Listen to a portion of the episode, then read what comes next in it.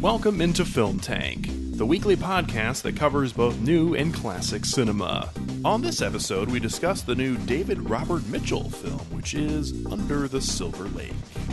If you would like to get in touch with Film Tank, you can always email us at filmtankshow at gmail.com. You can also find us on Facebook, Twitter, and Instagram at Film Tank Show. And you can listen to all of our episodes on our website, filmtankshow.com, or on iTunes. And now, here are your hosts, Nick Cheney, Toussaint Egan, and myself, Alex Diekman. Hello there again, everyone, and welcome in to episode 191 of Film Tank. I am Alex Diekman, along with my guys, Toussaint Egan. Hello. Oh, oh, did I went, did it differently? Yeah. Sure did. Holy shit. Reversed it. Wow. I think Toussaint there was first. man. So, what is the significance of that? well, You know what's you'll weird? have to wait until the end of the episode to find out. Hold on, though. You know what's weird though? The that, reality is there is no significance because everything is meaningless. Well, but it's not though because we're doing this movie Under the Silver Lake, Mhm. and it's episode 191, which is a palindrome. Yes. 191 backwards Is is, the same. 191. For that, I mean, that's hmm oh boy. this is some spooky Ghostbusters shit right here. Not the female one, the male one.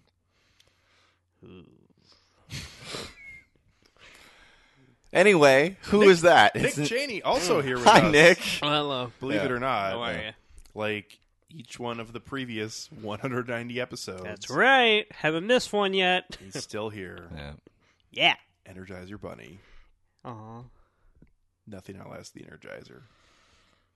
How come he's never become like the de facto mascot of like, um, you know, uh, beating uh, erectile dysfunction? Like batteries, I feel like we don't like no one really needs a battery that lasts forever because Okay. so by their nature, batteries are just meant to be disposable. are you are you go- asking why pop culture has not yet repurposed the Yeah, Energizer like why can't brands? Pop culture is repurposing every other goddamn thing. well, but why can't brands basically, you know, like why can't evolve?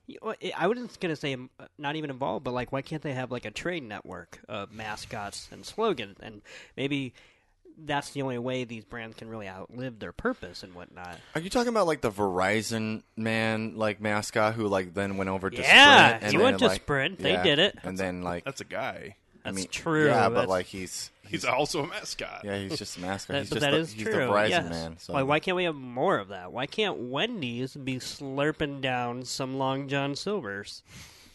why? Do you really believe that in the future Long John Silver's will continue to exist? Yes, they'll merge with Wendy's. Yeah. That's oh what What do you think these combination? Oh, well, maybe they're maybe that's like the the, the future right there. Maybe we're on the doorstep and we It's just have Wendy's Long John Silvers. Yeah, it's it's it's Disney, Hulu, Weyland-Yutani. I like the Weyland reference. It always comes back to Prometheus for you. No, it always comes back to Yes, to it does. Alien. yeah, Yes, it uh, does. It always comes back to Alien.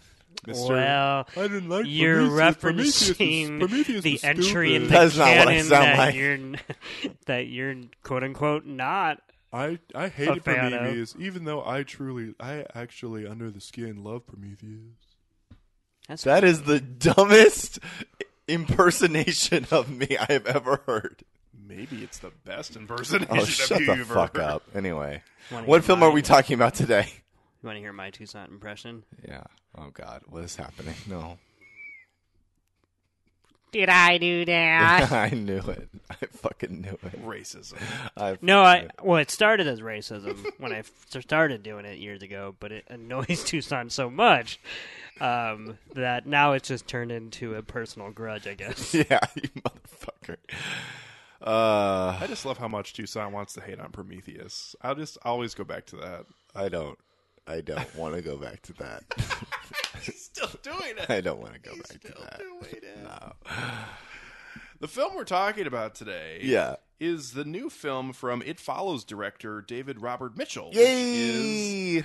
Under the Silver Lake. Yee. It Follows was a uh, original episode of Film Tank, um, maybe like five. Early episode. These are all Five. original episodes. Well- We've never done a remake. Okay, that's true. We talked about that last week. Yeah, we should do a remake. Yeah, Yeah. That would be fun. Like a revisit. yeah. yeah, like we choose the movie we did on an episode hmm and uh, see if anything changed. Or I mean, down something the, worth doing. Not Yeah. down the road. I mean, even like maybe years down the road still, but like maybe a film that like the general opinion has changed on. Like if like I don't know, like I'm I'm Black Hat. I mean, we never did that, but Yeah. I was going to say something like uh, this is just totally pulling on my ass, but like Whiplash. oh my Like- god, how did that fit up there? Son of a bitch. Wow. You know better than that. Yeah. Um, mhm. So, I mean, just like if like people decided they didn't like that years later, just to just talk about it again, Yeah. revisit it and say, you know, you know, after these, these, and these things have happened over time, we've now decided that actually this is a shit movie because this director only makes crap after that, and we don't like him anymore. And going back and revisiting this movie actually sucks. I don't uh, know. It Something does like happen all the time, which is funny because mm-hmm. When we and I say we as the collective we, both us three and the, rest, The rest, royal we. yeah, the and the rest of the internet, we do love to pretend that what we are saying on a minute by minute basis is somehow so well thought out that it will stand the test of time. And It won't. in reality, uh, none of us know anything, and we will constantly change our opinions. Yeah. I'd like to say that I Like just- Prometheus in Toussaint.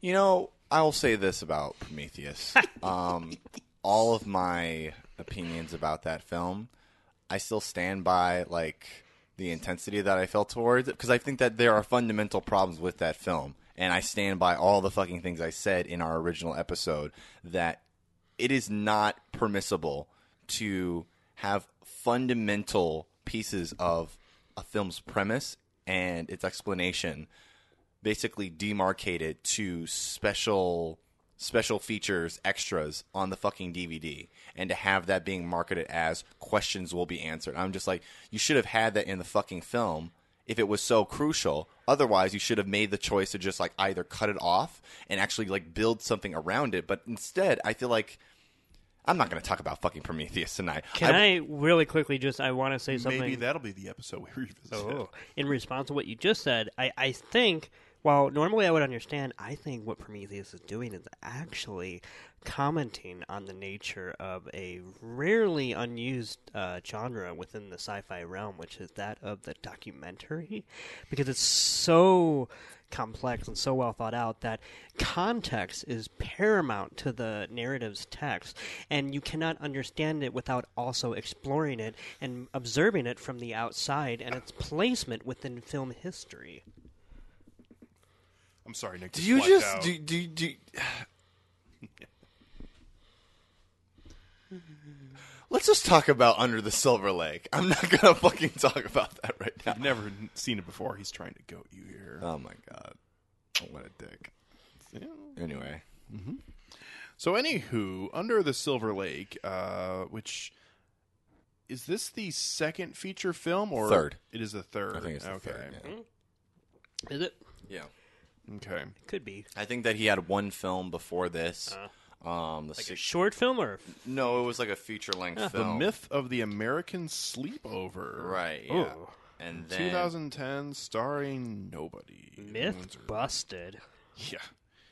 So, Okay. anyways, the third feature film from David Robert Mitchell surrounds Sam, intelligent but without purpose, finds a mysterious woman swimming in his apartment pool one night. The next morning, she disappears. It's actually one day. Magic. Sorry. but- actually, that's not how the sequence of events even happened like that. Yeah, Anyways, yeah right. Sam sets off across Los Angeles to find her, and along the way, he uncovers a conspiracy far more bizarre. So, while I would say 90% of that is obviously technically correct, mm. it seemed like someone wrote that based on the trailer without having seen the movie. Mm. Yeah, because that's not even the the proper sequence of events. She's not actually like swimming in the pool. She's just like by the pool. Right. I know She that that seems like a technicality, but the there is dream a- sequence, Yeah, there, which was heavily prominent in the trailer, Right. Not in the actual movie, Right. Anyway, that's how it was Fuck you, framed in the actual like film itself. But like, you know, whatever. So the really only main player here is Andrew Garfield. Riley Keough gets the second Um, billing, There's- but she's really only she's only in the mil- movie for like four minutes. You got to say his full name though. It's Andrew. I hate Mondays. Garfield. What was uh, what, what's what's her name? Uh, Riki Lo- Lindhome. Lindhome. Yeah, Yeah. yeah, she's in this. Um, She's been in a, a few things. Um, uh, randomly, she was a major character or major supporting character in Joss Whedon's adaptation of Much Ado About Nothing that he shot in his backyard and home. Oh, I don't think I, I we went to go see that. Were you about to say I don't think I've seen that? no, no, no, no, When no, you no. and I, no, I, what I, went what- to no, the no, no, no, theater no. to see it What I was, together. what I was saying is that I don't remember her in that film. Yeah. It's been a while since No, we yeah, went to go see it. Yeah, no, no, Um, no. But I only know that because she was also in something before that. She was around Joss Whedon in his circle a little while before she started doing other things. Oh yeah, So that's how I only recognize her in that. Joss anyway. Circle. people, other actress actors pop up throughout this film, including Zosia Mame. Is that how you say her name? Zosia Mamet. That's much better, probably.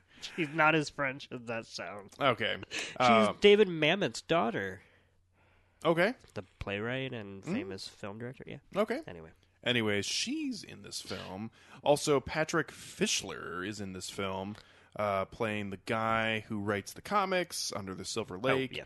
He's kind of a character actor that's been on a forgot bunch that of was things. his name. You've probably seen him In, like, like, he's a been lot in of things. different You've probably things. seen him behind Winkies. Well, he doesn't like to go there. Yeah, well, still find him there though. some random dude. I'm just gonna bring it up because I was very interested in that character and it was very bizarre. This guy named Jeremy Bobb. Never heard of him. Is that the old guy? He, he plays the songwriter, and then a couple other people who you have uh, seen before pop up here, including Callie Hernandez, uh, who previously appeared in Alien Covenant. Uh, she plays. It's all connected. She was also in La La Land. If that makes that any more fun for you, Oh. not really. Oh, Yep. I bet it and, does. And Topher Grace makes a bizarre appearance here as well. Yep. yeah. And uh, what's his name? Uh, Andrew Garfield. no, no, no, no. I mean uh, Andrew, Mick I Mick Poyle. Fucking Mick. Oh, Jimmy Simpson. yeah, Jimmy. Oh, Simpson. yes. yes. yeah. Yes, fresh off of his appearance in Westworld. Yeah, kind of felt like he was could have been playing a very slightly similarly shaded character as far as just a rich dude living on the fringe of stupid culture. Yeah, truly. anyway, So, yes. I've set up the pins. Who wants to knock him down first? Um, I think I'll go first Okay. because, um, as you know, anybody who has uh, listened to this podcast in the past before, particularly our It Follows episode, I love that film. I really, really enjoyed that film when I first saw it, and it was actually my favorite film of that year um, when we recorded that episode. Um, Did you watch the Triple X parody though? No, I did not. It swallows. I, I did, that's not a real thing. I'm, Oh, I'm okay, not fine. gonna. Don't Google it. Um, nope, I'm not going to do that. Um, so yeah, just off of the the merit of the fact that I enjoyed it follows so much. Uh, I'm not saying that it was a perfect film, but I think that what that film was going for really worked for me in regards to like what it was talking about, um, the nature of like like adolescence growing into like one sexual identity, the sort of um, loaded expectations and fears that come with that, and just like sort of the, how the the fog of superstition that surrounds such a ubiquitous and yet so like taboo sort of like portion of your life follows you around and then like you have to deal with the consequences of that. I thought that was really compelling and interesting. So just by the merit of that, I was looking forward to seeing what David Robert Mitchell was going to deliver next. And so when I heard that he was going to be doing this film under the Silver Lake, I'm just like, oh, that's interesting. And it's like Andrew Garfield's going to be. I was like, oh, it's interesting. And I saw the trailer, and I was a little bit, you know, like lukewarm on it, and I'm just like, but I'm still going to go see it. And you probably saw the trailer for the first time quite a while ago. Yes, this I did. I know. Yes, Was kind of shelved ultimately. Yeah. And then kind of Mercy got released on video on demand. It was put out to pasture. It was. Uh, It was. It was definitely. Um, I mean, I haven't seen A24 do this since their very first feature, uh, which was The Life and Mind of Charles Swan, whatever that was, that starred like Charlie Sheen and or was it Martin Sheen? I don't know, but it actually started like a like a genuine ensemble of like known actors, Mm-hmm. and it just got pan reviewed. And that was like their first film, and then I can't remember what the second film. Like the second film was a hit; it's an A twenty four classic, Mm-hmm. but like that, I remember coming straight to VOD. So like they are.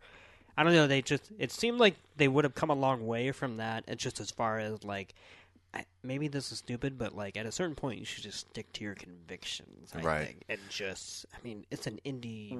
Especially coming from a known director. Yeah, and it's not like it was. Yeah, exactly. For someone who had already done some for them, Like know, if they just like invested their money in somebody and then they, you know, figured out that oh shit, maybe we shouldn't have done that and they try to bury it, like that would make sense. Yeah. I think that you know when the news came out that A24 was essentially going to be just putting this one out to pasture and um, releasing it on VOD and giving it a very very limited, maybe one or two day um, small theater release. Um, I was disappointed with that because I was looking forward to it. And I came across this tweet where it was like the the murder of Under the Silver Lake by the coward A24. I thought that was hilarious. But now, having watched the film, I think that they were uh, maybe they were onto something. because uh, I I'll, I'll be honest, my first thought as soon as the credits hit was, I really don't know what the fuck I just watched. I really I really don't know what But I. that's why I don't understand why they wouldn't have been into it. Not because it's easily marketable, but because I just assume that that's A24's brand. no, I don't gonna think say, that's their brand. Cultivating, I yeah, cultivating indie voices for think piece culture. I mean, I'm s- I, I just think this is right up their alley. Not right up their alley as far as one of their best, one of their worst, whatever. Yeah. But I, I thought it fit right in with the shit that they do. Uh, I, I That's don't- just my. But yes, I don't know. I think that this is a very uh, it's a very middling effort. It's a very confused film. It's trying to basically it, it tries to carry the pretense of having a message and it doesn't really carry that in any sort of like meaningful or or digestible or retainable like form. I don't like like I, I, I there's there's so much that happens in this film and yet so little at the same time. I think the things that stick out to me the most are the score is gorgeous. The score is is is really sweeping and immaculate. It has this very old like Hollywood style like throwback sort of vibe to it. I liked a lot of the um, the cinematography. The cinematography is very evocative of a very particular era, Hitchcockian era of thrillers and suspense and horror. Um, a lot of like the split the split diopter, um, like sort of like camera like technique that was also used in the finale for us. That also like happens to like emerge in here at some point. Um, Well, well, really quickly, while you're uh, speaking on specific shots, there Yeah. was a very early shot that was like super random and really had nothing to do with. oh, with squirrel film. dies. No, it was right before that. It was actually when that was about to happen, Mm-hmm. uh, and it it almost had an effect like the shot um, in Jaws that's pretty famous, where it Where it zooms in on it uh, zooms, in, out. but it also has the effect that it's zooming out at the same Right, yeah. time. Um, I know there's a name for that particular um, like technique, but I can't remember. fucking awesome is what the name. Yeah, it's be. fucking awesome. It's like it just plays with the, the the depth perspective in such a way where it's just like it just sucks you in. Yeah. Um, yeah, there's there's there's a lot of really cool like cinematography and like a lot of really cool shots in this film. Uh, the set pieces just become increasingly more bizarre as the film goes on, where you're just traveling through these these assorted parties in the LA scene, where it goes from uh, it goes from some type of film screening in the middle of a of a cemetery to a I don't know some type of cemetery themed like bar that has tables that are made out of the uh, tombstones of like Hollywood legends. Yeah, You ha- there's the girl there who has to always have a balloon with her. You always got to have a balloon with her, like because you know that's just her vibe, man. It's like, well, the movie has a lot to say about pop music. oh, that's that's clever. That's more. That's actually more clever than the film itself. Um, then there's like a Egyptian tomb, and then there's like this weird, like fucking. I don't know. There, there, there's a lot of weird shit in this film, and none of it really adds up to anything that, like, I feel like forms a cohesive message, and it's just various different layers of unreality stacked on top of one another, and it sort of lampshades some of the inherent um, insanity, the nonsensicality of this entire situation. Where like somebody asks, like, "What does Andrew Garfield's character do for a job?" And it's like everybody asks me about job, job, job, and it's just like, oh, it's a good fucking reason because you have this apartment, which you know it's not the best, but it is. It's not Oh, the that's worst. a pretty nice apartment. it's a pretty nice fucking apartment, okay? downtown Los Angeles. Downtown Los Angeles, right? Ooh, where the fuck do you get the money for this? How did you get the money Drive, for this? driving a Mustang around. Yeah, right. like, fine. like, uh, are you are you- are you rich? Are, are your parents rich? Like, where where the fuck are you getting this money from? I don't know. Um, people keep on asking him like, how is how's work doing? And I'm just like, what the fuck does this man do for work? Um, and we'll never find out. It doesn't matter. Uh, just like a lot of things in this film. Yeah, I was gonna say. Yeah. you're you're making it seem like oh, it doesn't matter, but It, It doesn't matter It doesn't. me. It doesn't matter, and and you Don't know, care. and you know what? Neither neither does this film. This film doesn't matter. It will flit out of your mind uh, the moment after you have like watched it, and every single time, eh, every every subsequent moment that I spend like talking about it, the more that memory just sort of deteriorates. It's pretty damning coming from you since how much you liked. It I know, follows. I know, and and you know what? I'm I'm I'm willing to say that as much as I liked It Follows and how much I would love to watch It Follows again, it was like I I would very much like to like return to that film and like parse through it again. It's like I I, I enjoy watching. I don't think it's perfect. The the finale again with the um the the swimming pool. Like I will admit that is that has not aged well. That, that that's kind of a stinker. Uh, I but don't, I don't think it was very good when I saw it. no, it wasn't. Yeah, it was. Yeah, but for me, is like I've I've sort of been able to look at it with the clarity and be like, yeah, it's like it's not that good. But I think that seventy five percent of a good film versus like maybe the twenty five percent that just didn't fuck that I didn't fuck with. I'm just like I'm. I really fuck with that 75%. None of this, no percent of this do I actually really enjoy other than like the actual like material construction of it as an image, as a as a series of images. Uh, they don't really cohere into anything that I would be interested in rifling through for meaning. Um, and I guess that's that's sort of my my damning condemnation of it. And I think that maybe maybe David Robert Mitchell is just a one hit wonder. You know, maybe that's that's just what it is. And but damn, but damn, little I know that's I know that's for a- two films. I, I know, and that was three films. No, but but, but Wow, what, what, have you seen what, that? What, what I mean what I mean to say is is just like I I you haven't seen that film. I haven't seen that film. Yeah, but it's, it's like I what I'm what I mean to say is I don't mean to be overzealous in How saying many that films have you made? None. Oh, actually, I've made a couple of them, but they're like short films and they don't fucking matter. Oh, Jesus Um, Christ. Yeah. Uh, but anyway, what I mean to say is like there's nothing there's nothing wrong with like making one good film. At least you've you've made one good film. That's more than a lot of people have done. It's it's it's fine. It's okay if this this film is shit. So next, Um, I guess I'll go. You love this film. Yeah. Um, David Robert Mitchell, not, not for me. I mean, Not my tempo. no, that's that's second Whiplash reference. Very good.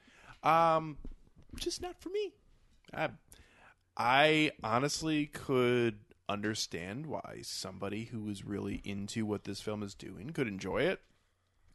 Um, but I think this, uh, and I, I hate to use two directors to compare this to being combined into one, uh, because they are much more acclaimed than uh, David Robert Mitchell is. But, and I mean, this is probably not the perfect combination, but like this whole film felt like Terry Gilliam trying to make a Terrence Malick movie, and it just ended up ended up a fucking circus mess.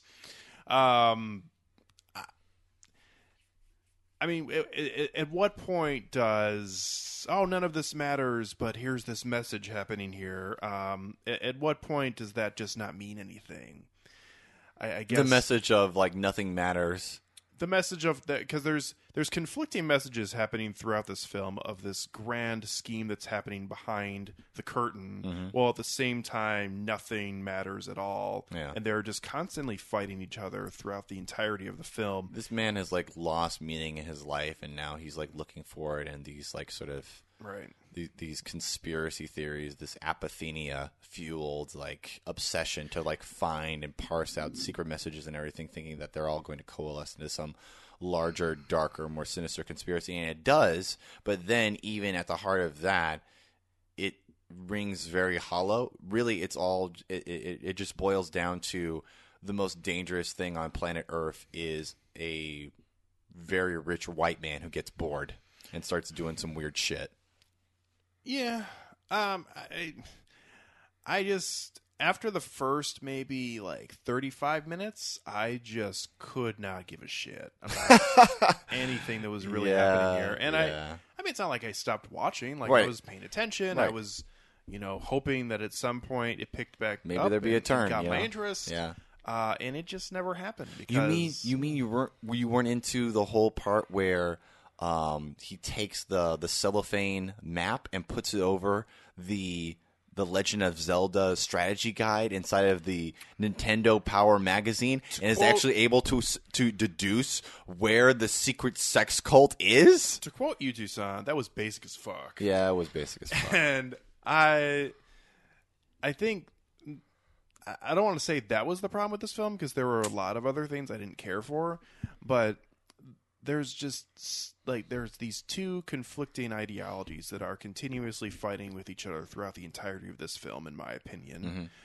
and that's like the entire message of the entire film, yeah. eh, at least to me. Things matter. No, they don't. Yeah, and uh, that being said, uh, from set piece to set piece, we see just these.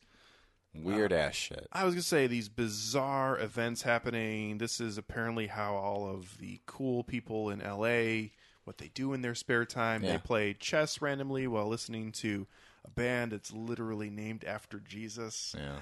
Uh, That did look like some fucking weird. Um, what was the name of that one show?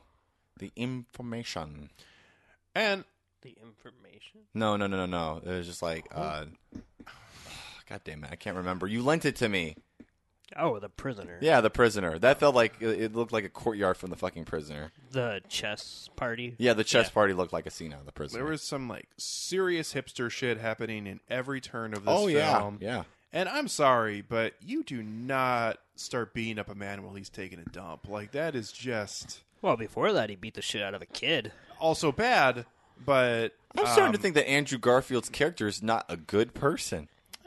Well, He's have not a particularly good person. He lies all the time. He constantly tries to deflect. He tries to compensate for his own uh, his, his his his own lack of emotional maturity by constantly just like chasing after things that aren't really real. Yeah. I I don't know. Uh, that being said, much like in It Follows, which which uh, again was a film I didn't care for either. Yeah. Um, there were some extraordinarily beautiful moments that were captured throughout this. Um, the scene actually in the reservoir was phenomenal. A lot of the early scenes looked beautiful. Uh, great set design. Um, I actually thought really well captured too by the cinematography throughout, and not just um, like scenery, but actual shot composition. I thought was actually really good early on throughout the film, and and, and really through most parts of of the dialogue driven scenes in this film. I thought was actually really solid, but um, overall story wise, I just. I just I just couldn't get into this. Just another film that I just uh, sat and watched and and just could not latch on to. So not a fan. Yep. Nick. Thanks, Toussaint. It's nice to it's nice that we're in agreement. Yeah, this. we're totally in agreement. We are we are drift compatible I when it comes to being beating the shit out of this film. I have film. a feeling that our co-host may have a different opinion. I'm sure. Um, we'll see. And you know what? I'm I'm curious We'll see. because every time that Nick says something about a film, even though I I may not like it, and it's like it always reveals perhaps another perspective that I may. this is very much true. Yeah. So So let's hear it. so Nick, let's hear it. I gotta go to the bathroom. Uh, Okay. We'll wait. Yeah.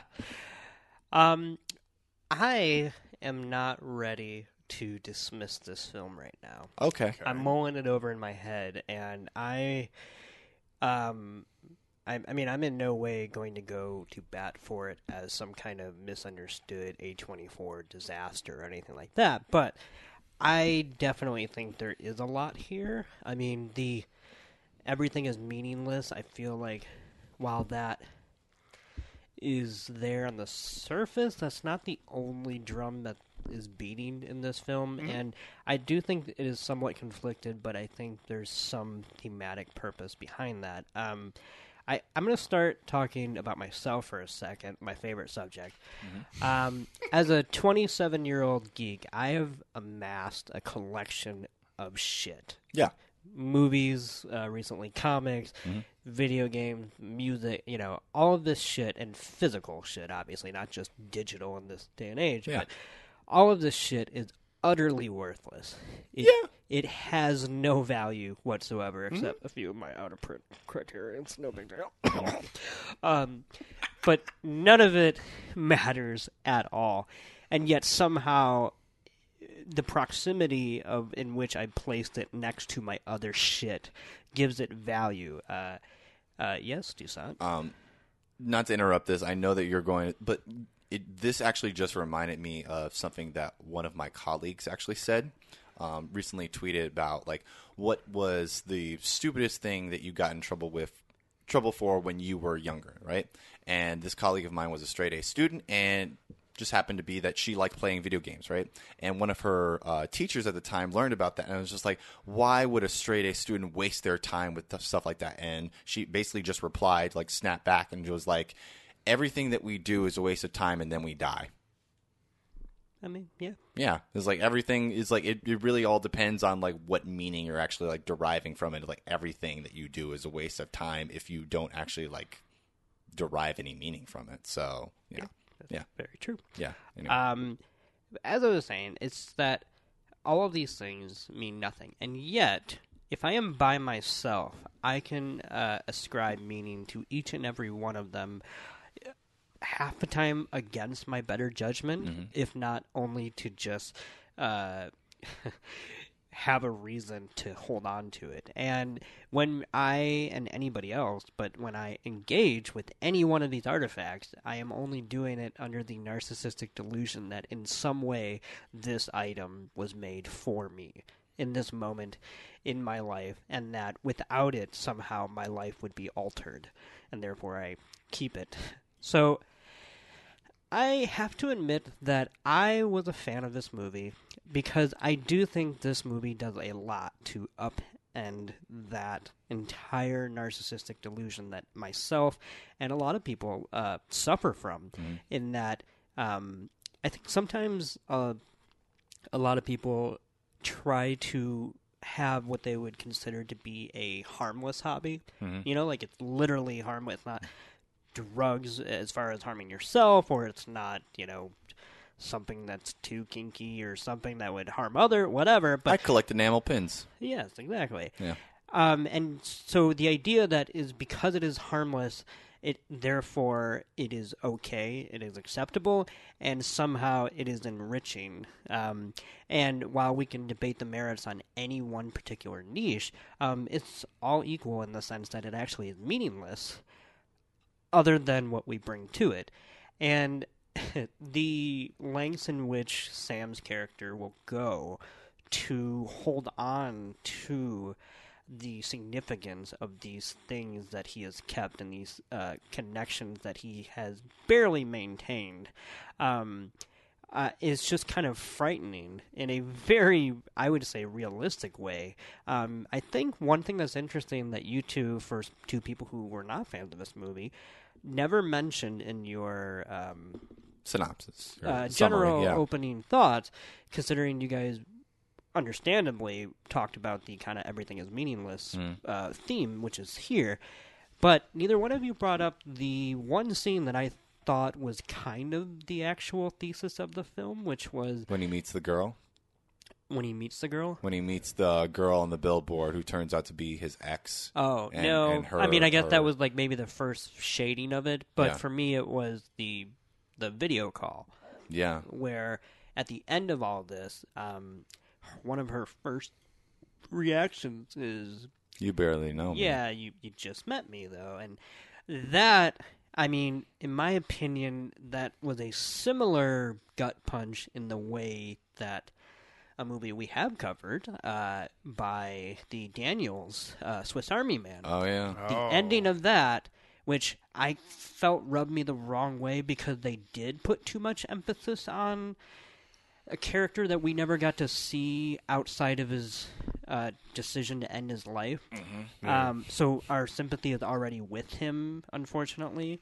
Um, and no matter how unforgiving that ending might be in a good way, it just didn't quite sit well with me that, like, well, we're also still supposed to root for him, though, and whatnot. Whereas here, mm, See, I I mean, we don't need to get into that. no, Okay. but I, if I can, Sure. if you can just give me like one like Go twenty ahead. second thing right. here.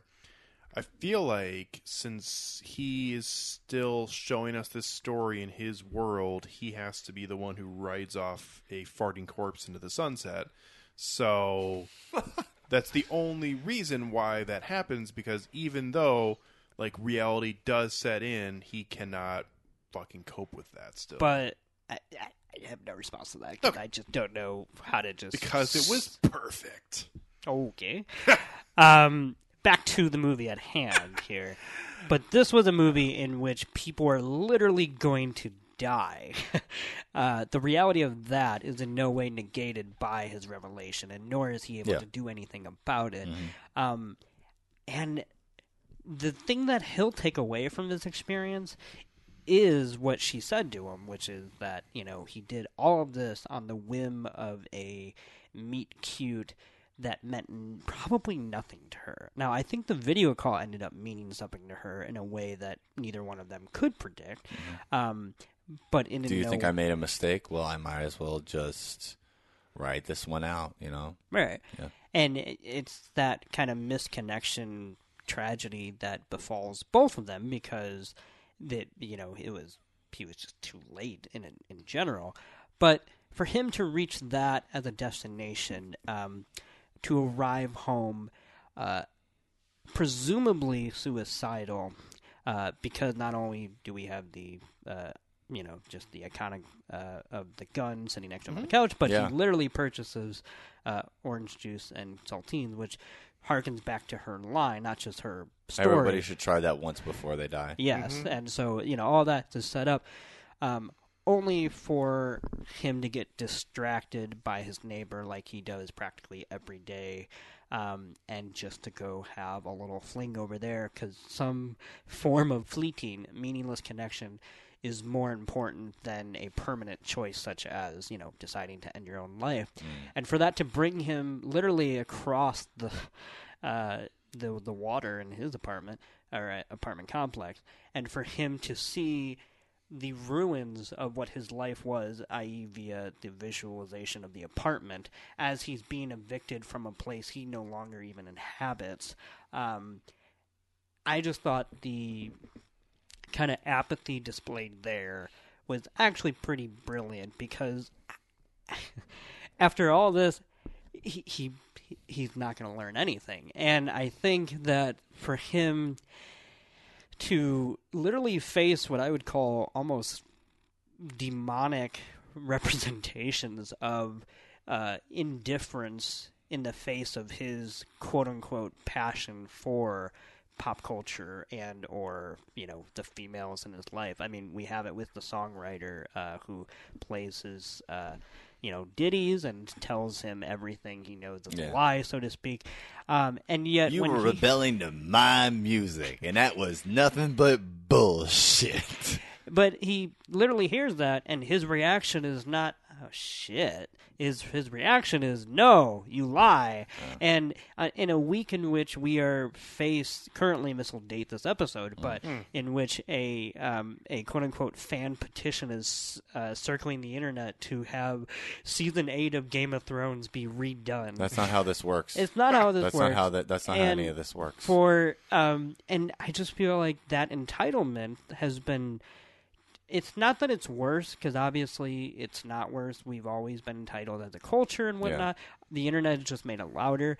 So for a movie to actually kind of tell a spoiled baby that his art is that he likes is not his to claim and does not mean to the world or the karmic universe that he has no control over, um, the same thing that whatever it means to him, um, it invalidates every choice he's ever made and everything he's ever gotten attached to.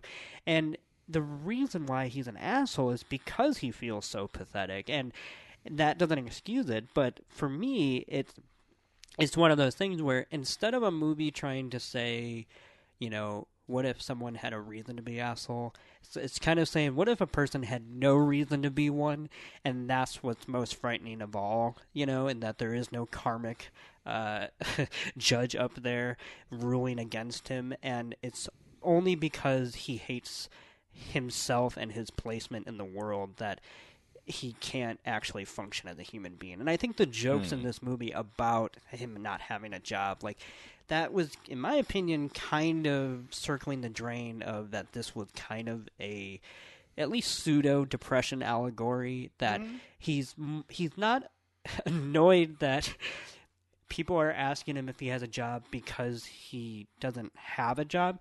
He's annoyed because he doesn't have a job, and yet people don't consider that to be a viable uh, life experience. Like he has justified it to himself.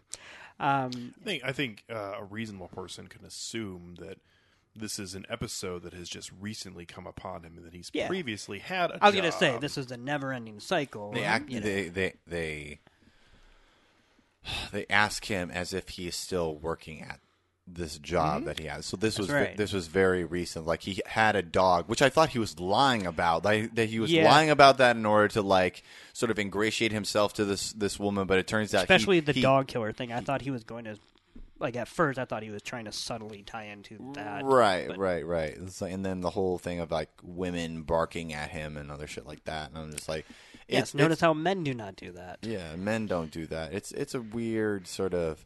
What if he, Owl's kiss doesn't mean anything. The dog killer doesn't really mean anything. It's just a bunch of. I'm not. I mean, I don't really want to go down this path. I but know. What if he got fired from like a records, uh, a, like a, I don't know, like a record store. Right, no, no, no, not record store. What if he got fired from like a record label and he previously was a songwriter and he just really wanted people to be in touch with their own thing and then he's through this just horrible. I mean, this is totally Yeah, yeah, just bullshitting here. Yeah. But, uh, the fucking best line of this film comes early on. I thought. I mean, there's a couple that are really good. Uh, but when he's having sex with what I'm pretty sure we're led to believe is a prostitute early on in the film, Riki Lindhome. No, that's his like his his his. Yeah, I thought that was just a casual. Yeah, that's his. fling. That, that's his uh, friends There's with benefits. surreality there in their relationship because it is uber casual to the point where now she gets over him because then she disappears after the second time, at least in the film. Yeah, 'cause he smells like a skunk. But the costumes are like she said, it's for a role. So I thought that was just an L.A. satire Yeah. type shit. Yeah. okay. You know, anyways, uh, whatever their relationship is, that's kind of not really doesn't really matter to what I was going with this. Um, but I mean that opening sex scene was like a pretty solid noir opening opener in my opinion, Yeah. where he finds out about the thing that will not be the big story, but it will lead him to the big story, which was the guy who's been abducted but the best line that comes out of that is the Kurt Cobain poster that he has. Uh, I saw him in concert once. I saw him in concert once. I recently got that autographed, uh, which I think, I mean, he then qualifies it that it's from his daughter, I think, which Yeah. is really fucked up. Yeah. Um, but I feel like I kind of wish he just kind of left it. I think it would have been way more bizarre, and um, I, I, I kind of would have dug it. But uh, after watching the entire film, that line is not only hilarious but also horrifying because if this is somebody who's suicidal and Kurt Cobain is like his idol, um, that's fucked up. I mean, no, that's that's kind of why Well. I, I the vibe I got from this whole. Well, movie. the other thing too is he uh, straight up murders the songwriter with, With- Kurt Cobain's guitar. yeah, yeah. so power of music. that that scene actually, I You thought, got the touch. I thought that scene actually was pretty fantastic. It was. I was not expecting that. Yeah. Although I did have this weird vibe when they zoomed in on the songwriter's face that it actually was Andrew Garfield in like super deep makeup. Yeah. So I had to look up and make sure it was actually somebody else because I Right. was like, oh, that makes sense. I do like how you had started to try to guess who it would be, and it turned out to be nobody, Yeah. which I thought was actually a pretty great. Because I do think they were building it up, and Mm-hmm. that made perfect sense. And yet, uh, behind the you know the Wizard of Oz truly is just that Just some supporting actor. you've some never fucking seen old white guy. The wizard is just a man, like in the booth behind a curtain. Yeah. No, so I mean, and I think that's ultimately where it sucks because I do think there are small moments throughout this film that I genuinely did really enjoy. And as per usual, Nick, your explanation of things definitely gets me to look at it in a different light. Toussaint alluded to it, and I think you are very good at that. So I will say that it is definitely opening my eyes a little bit. That being said, I still don't think this film's any good. I don't think that I'm going to uh, return to this film. At least not any, not anytime soon. Um, Oh, just definite. Just, just, just never. def- just definite. Yeah, but it, you know, I thought that there were enjoyable parts about it. I just don't think that those parts had anything to do with the plot or the message of the film, but rather just the the mise en scène, the cinematography, the score. Structurally, I enjoy this film, and I and, and I'm if if if nothing else, like I enjoy films as as structures and how they're put together. Like that that's really fascinating to me. But this this didn't really transcend that sort of perfunctory baseline appeal. Yeah, no, and I, I totally get that. I um, I just maybe I'm liking it too because of just the ballyhoo of Ballyhoo. the. Thank you for always repeating Well, it's really funny. of the which part? the the production troubles and woes of this movie. Mm-hmm. Um, because I just you know for it to be like You were I, assuming it was going to be a big pile of shit. I was just assuming it would have been incomprehensible and impenetrable, and I'm sorry, but this is uh, basically like you know if a grad student who loves Thomas Pynchon tried to rewrite remake Vertigo, and it's just yes, it's elementary, so therefore awesome. Oh so, my god! like I'm not going to give it credit for you know just doing the bare minimum of regurgitating better stuff out there, but I don't think it's a pointless piece of media, and nor do I think it was even that um, crazy uh, from the outset because I, the idea that they couldn't have marketed this to an what I would call an A24 audience. That's more confusing to me than anything in this movie. Um, and I mean, this is it's it's a very blunt and dumb movie, and I say that not even as a pejorative, but I think kind of in a winky way that I think the movie knows it is. And it, I mean, this movie equates um, the the activity of jerking off with code cracking conspiracies. I mean, when he is l- literally doing that at the same time. And so the idea that anyone could be, I, in my opinion, unsatisfied by the trajectory of this movie, and if it didn't work for you, that's fine. But the the idea that it was going to go anywhere else, um, you know, I just kind of No, I think like any solid noir film, like this pretty much lays the groundwork of what it's going to be within the first fifteen minutes. But unlike most noirs, it has that metatextual element where it is stating from the outset. I mean, even a movie that is far superior, but like Inherent Vice or like Chinatown or something like that, where the whole Byzan- uh, Byzantine uh, labyrinthine whatever plot and convoluted uh, schemes and whatnot, even those have a heft of importance that while maybe they're incomprehensible to the layman, it just also feels like maybe they're impenetrable because we're just not meant to get it because we are the common man watching these much, uh, you know, richer and whiter, uh, whatever. But something like this, Yeah. I feel like does kind of state and pretty much drive home that no, that that all of those shits it boils down to one thing, which is that no one is fucking happy and everyone is doing what they can to try and get to a better place. And some people will literally kill themselves. In the process, and other people won't even be. live, live in the ground somewhere. If well, they're that's what I'm rich saying. Kill themselves in the process. Yeah. I mean, that's what they're doing, and some people won't even have the balls to do that. Mm. I love the idea too. Uh, this was another small story detail that I quite enjoyed. I love the idea that he is at the whim of whatever the homeless group will do.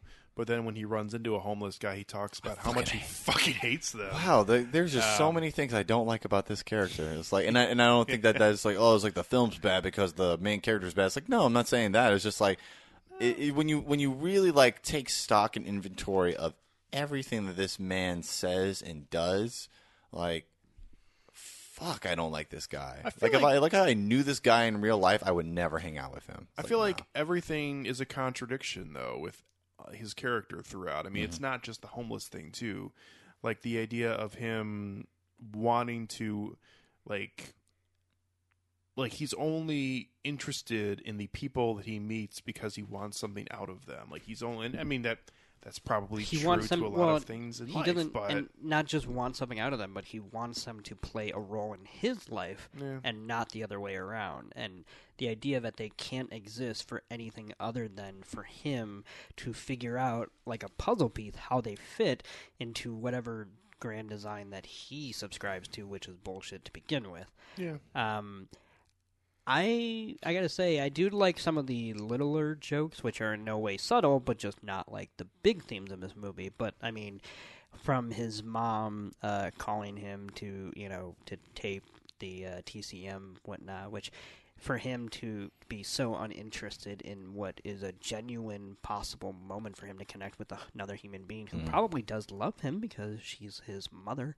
um, to only to brush that off for a hot girl who only wants to watch uh, How to Marry a Millionaire. It just it's kind of funny because you run away from your mother and you end up fucking her. So oh shit.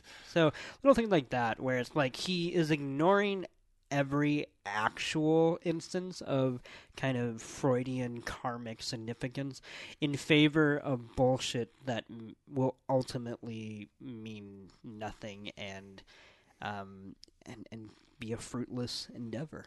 Yeah. Probably. Literally because uh, she won't fuck him. So That's true.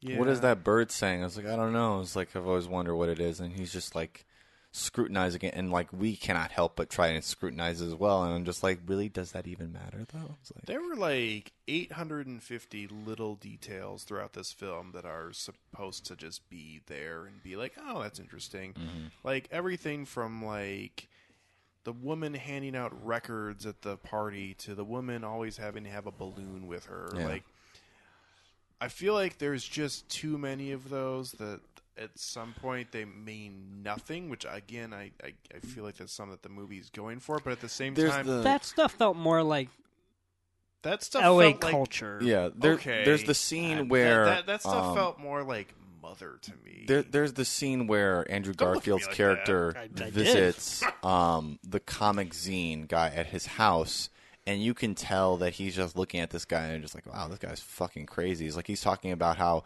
he'll find the meaning to his existence on the back of a of a of a of a carton of cereal. And he's just like looking at it, and really, he's just looking in a mirror, honestly. But he doesn't really understand that. And then eventually, he like grabs after that that carton, and that carton becomes so important to him as well too. he starts So- eating the like thirty year old cereal. Yeah, that's mm. That's kind of fucking gross. Uh, probably the best shot of the entire film, which I absolutely loved. Um, and it's funny because I guess I should have seen it coming, but I didn't even really think about it until it happened. Uh, which is when the girl who's the daughter um, of Jefferson. Yeah. Whatever. uh, gets shot when they're actually in the in the reservoir, and that basically just completely mirrors the first thing he masturbated to on the cover of Playboy from many years ago, which I thought was fantastic. And I love the idea, and I pointed out when we were watching it, but the idea that now that image has been ruined for him forever. Oh. I don't think it has. oh, you think it's just enhanced now? Yeah, I mean, and I made that Oh. joke, but I mm. was actually being slightly serious, which is that no, I mean, if you're you're talking about a guy who's trying to find meaning in everything, especially when he shouldn't. So the idea that he would see a real life recreation on accident of his Playboy cover that he's coveted so much in a shared experience that he had uh, that was not under his control, you, you think he's not going to jack off to that if he can? Fucked up. Lord help me. So, yeah. okay. Like I said, I don't think this guy learns anything from this movie, which Nope. I think is the Yep, point he's a, point. he's a totally static character. Okay.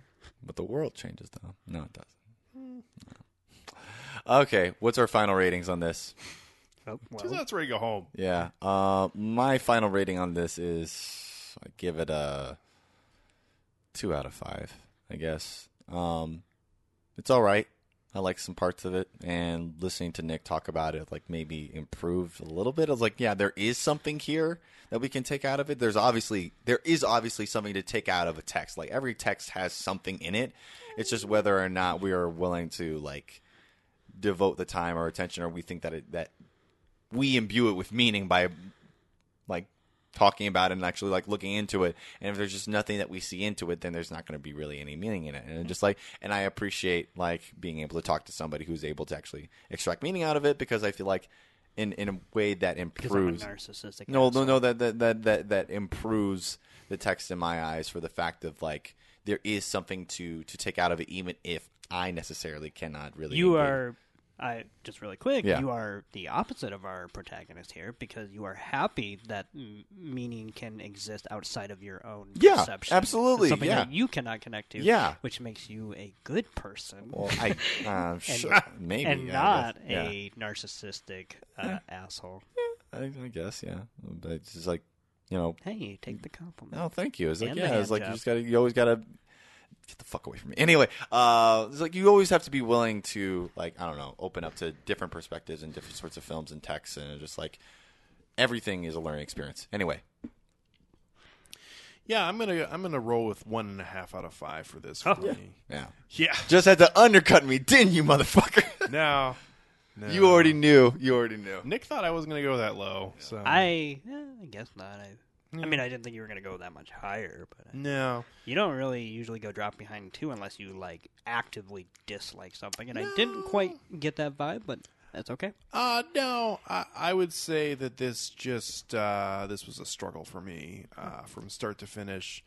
Uh, I definitely wouldn't put it as low as something like Serenity or something like that because I think there are I would hope not. Well, uh, I do think there are a lot of competent shots and competent filmmaking moments throughout the entirety of this film, um, but it seems apparent that uh, David Robert Mitchell just not going to be my tempo, uh, and that's okay because there are a lot of things that are not for me. So uh, I just didn't really care for this, and I, I I wanted to enjoy it, but ultimately it just.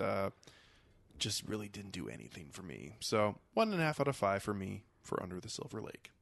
Yep. Uh, I am probably resting at around a three and a half out of five. Okay. It's not in any way some kind of new Nick Cheney canon film. No, Um, but you thought it was pretty good. I did, and I, I'm once again, I'll reiterate that I'm baffled by A24's indifference and kind of embarrassment of it. Um, not so much for quality, but just for the fact that I don't understand why they wouldn't want to kind of drum up this kind of what I would call safe art house stoner, whatever.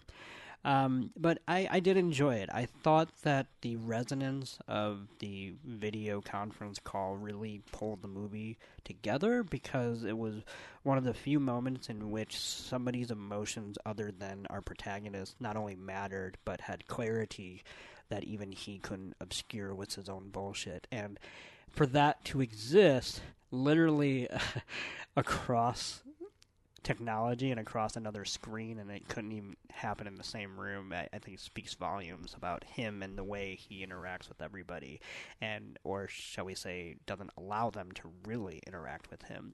Um, I just thought that was that was a perfect moment in a decent film, and I thought overall the. Uh, I, I guess what I liked is that while we've had a bunch of movies like this where it went where it pulls the thread of everything is meaningless and yet everything has meaning. What I liked about this was that if you're gonna do it with this I would say level of indifference. At least the connections had that extremely low threshold of you know work put into it. Like I don't have to go and read BuzzFeed article to tell me how this because the character is able to do it in this film. And so I just think that as a whole package, this movie sustains on its own fumes, and I can understand why anyone would find them stinky. But uh, I don't know. I, I, I took a hit from it, and I was okay. So Okay. Yeah. uh, three and a half out of five for me. Okay. All right. Definitely a, uh wide range of opinions. Yes, I will say though, your two ratings and your opinions on this movie did solidify that we will be doing solo on a future episode. So I hope you're happy, motherfuckers. Ain't Next time you disagree with me, Wow. Why? I'll do worse. I was Why gonna say I did don't you know how say- the how those are related, but okay. Yeah.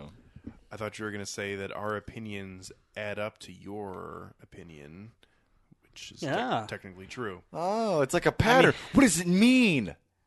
It means that Nick is twice as smart as we are, Oh God. or it means that Maybe it means nothing. I know you're joking, Maybe it's just a coincidence. but there's something there. Go fuck yourself. yeah, Yeah. I will when I'm trying to break the code. Shut up. That's right. All right. That's how we do I'll Send you a selfie. Oh my God. All right. on an old Polaroid. What are we doing on our next episode, Alex? Coming up next week. Do you know this girl? Yeah. Jesus Christ. Coming up on our next episode, we're going to uh, discuss the potential final entry into the John Wick film franchise. no, it's not. no, it's not. The producer literally said these things are going to keep on going until the sun explodes. Yeah, I mean, no spoilers, but every review said that this is not just leaves the door open. This does once again yeah, set up the the idea that there will be another one. So. yeah, oh, Okay. yeah. Well, the continuation of the series, then, if that's Yeah. what we want to call it, uh, which is John Wick Chapter 3. Uh, we did an episode discussing uh, both of the first two films, and we're going to discuss the third one here. Just a very interesting film series that this has become. Uh, and I wouldn't put it up with something like The Fast and the Furious or something like that. But the fact that this really came out of nowhere um, is pretty fascinating to me. I, re- I always remember, and uh, I, I don't remember what movie we went to go see. I think it was maybe maybe Snowpiercer, although maybe it was that that was at, that was before this. But I remember pretty clearly, Nick, when you were working in a movie theater at the time, It was and you were saying that people were going to see a free screening of John Wick. of John Wick, and that it was a lot of people going to see this free screening. Mm-hmm. And I remember basically saying, "Why the fuck are people wasting their time going to see Keanu Reeves in bullshit?" Because at the time, that's what he was doing. Yeah, Keanu Reeves was kind of over the hill. Like the Matrix was well behind him. Like he was he was still a good actor, but he hadn't been involved in anything good. Well, Toussaint, really quick, this ties into that and also a an interest of yours. Have- mm-hmm. Did you see someone who took the Key and Peele sketch and made it into a Keanu Reeves meme? So you know the sketch where I, it's a Barack Obama sketch where Yeah. after he gets done giving a speech, he does the thank you walk. Yes, Every yes, I did. white person is Right. very cordial, Right, whatever. right, but every time he sees another black person, Yeah, he yeah. does the whole whatever. Yeah. So someone took that exact video. Yeah, I saw that. Yeah, yeah. And then put every basically bad Keanu film Mhm, yeah. uh, as one of the white people, and every time it was like a John Wick Yeah. or a oh, or come here. Yeah, come here. whatever. Yeah. Uh, uh, the the hardest I laughed though Yeah. was when he gets to uh, The- the- Keegan. Yeah, but it was just it- like he's half black, and it just like it was like And it was it was the like what am Matrix I? My, sequels. yeah, the, the the the Matrix sequels. I was like, look, was- I agree with that. Okay, like pretty treat them with some fucking respect. There is actually some merit to those just, films. Just to just to close this loop, though. Yeah, yes. leading up to John Wick in the 10 years following the Matrix Revolutions. Yeah. These are the films that he released. Constantine, Okay, that was good. okay. Uh Thumbsucker, What? A Scanner Darkly. I need to see that. Uh, I've heard it's quite good. Yeah. Uh a a romantic film with Sandra Bullock. The Lake called House? The Lake House. The Lake House. I mean, What movie? Yeah, Yeah. yeah. Street That's- Kings, the remake of The Day the Earth Stood Still. Yeah. uh, a movie called Henry's Crime with him and Vera Farmiga and James Caan. Oh. James Caan is uh, always uh, the badge of quality. Uh, a movie He was in uh, San- Santa's Slay with Goldberg. a movie in uh, 2012 called Generation Um. Uh, that's really the name of the film. Okay. Yep. And then 47 Ronin in 2013. Oh yeah, I forgot that they did a remake of that. Oh yeah, that was the last film that he passed by in that uh, Keegan, that that Key and Peele skit, where he's just like, I'm not going to even acknowledge you. Yeah, So that's where we were before John Wick. Yeah. So I think my opinion was not necessarily invalid. no, it's not. No. Uh, but it is just pretty fascinating to me that this has become like a legitimate series that people are interested in. Yeah, Yeah, So and He- it will he- apparently spawn a TV show. And he was Yeah. he was an actor. He was a really good actor, and then he went Was on. he? No, no, no. I think I think that that that he was really good in that role as Neo in the Matrix. I I think was so. gonna say, and then and you then haven't seen the behind the scenes of Dracula, and have you? then that's a great. and then he just became a guy who just It showed up to work. He just became a guy who showed up to work and cashed a check and like played as a part of a shit film, and then his career ended up being revitalized for the fact that it was sort of like cluing into his whole history as a action hero, um, like front man. The fascinating thing about it is his career hasn't really been revitalized that much because he hasn't really done anything other than John Wick that's been any good. No, he doesn't have to do anything he else. did have a romantic comedy that went to Netflix that most people who watched actually said was a good entry in modern day romantic comedies, which is kind of in a dour spot right now. Anyway, it was him and Winona Ryder. So Oh, I did. called Destination Wedding. Yeah. yeah, I've heard of that. yeah. So anyway, Haven't I'm just saying. it, but okay. Seems like he's being a slightly more not picky, but now that you can do a John Wick every year, you can then be like, oh, I guess I'll do this. Anyway, Okay. um, can I say one thing about the John Wick three trailer that bothers me? oh, And I say that as someone who cannot wait to see that movie. But for whatever reason, and I- know what it means, so it's not like I'm being dumb. But for whatever reason, the line in which someone says in the trailer, I don't know who, but all this over a dog, and he said it wasn't just a dog. I mean, obviously that's true with the first movie's up inspired origin story and whatnot, but also like why can't it be just about a dog? Like like why why does he have to make that? I feel like Yeah. that's kind of an insult to Yeah. the dog. Yeah. Why can't I just love my dog? Yeah. Why why why do I have to just let it slide when somebody fucking know. kills my dog? For whatever reason, every time I hear that line, I'm like, you know what would be really manly and cool if he was like, fuck yeah, it's about my dog. Anyway. You're the man now, dog. Anyway, So, anyways, that's coming up on our next episode. Uh, you can always find us on filmtankshow.com. That's where you can find all of our episodes that are also available on iTunes or Stitcher at Film Tank or Film Tank Show if you want to try to search for that. Uh, and if you are on those services and you wanted to rate or review our podcast, we would very much appreciate that. Try to find us on Facebook, Twitter, Instagram too. you can find Hey, us. I was going hard for a while. Yeah, it's my it's my fault. And then, Okay, and- thank you. And I'm then not. I'm not. I'm not blameless here. I'm just saying that. We, I picked up so much steam because I thought you were with me.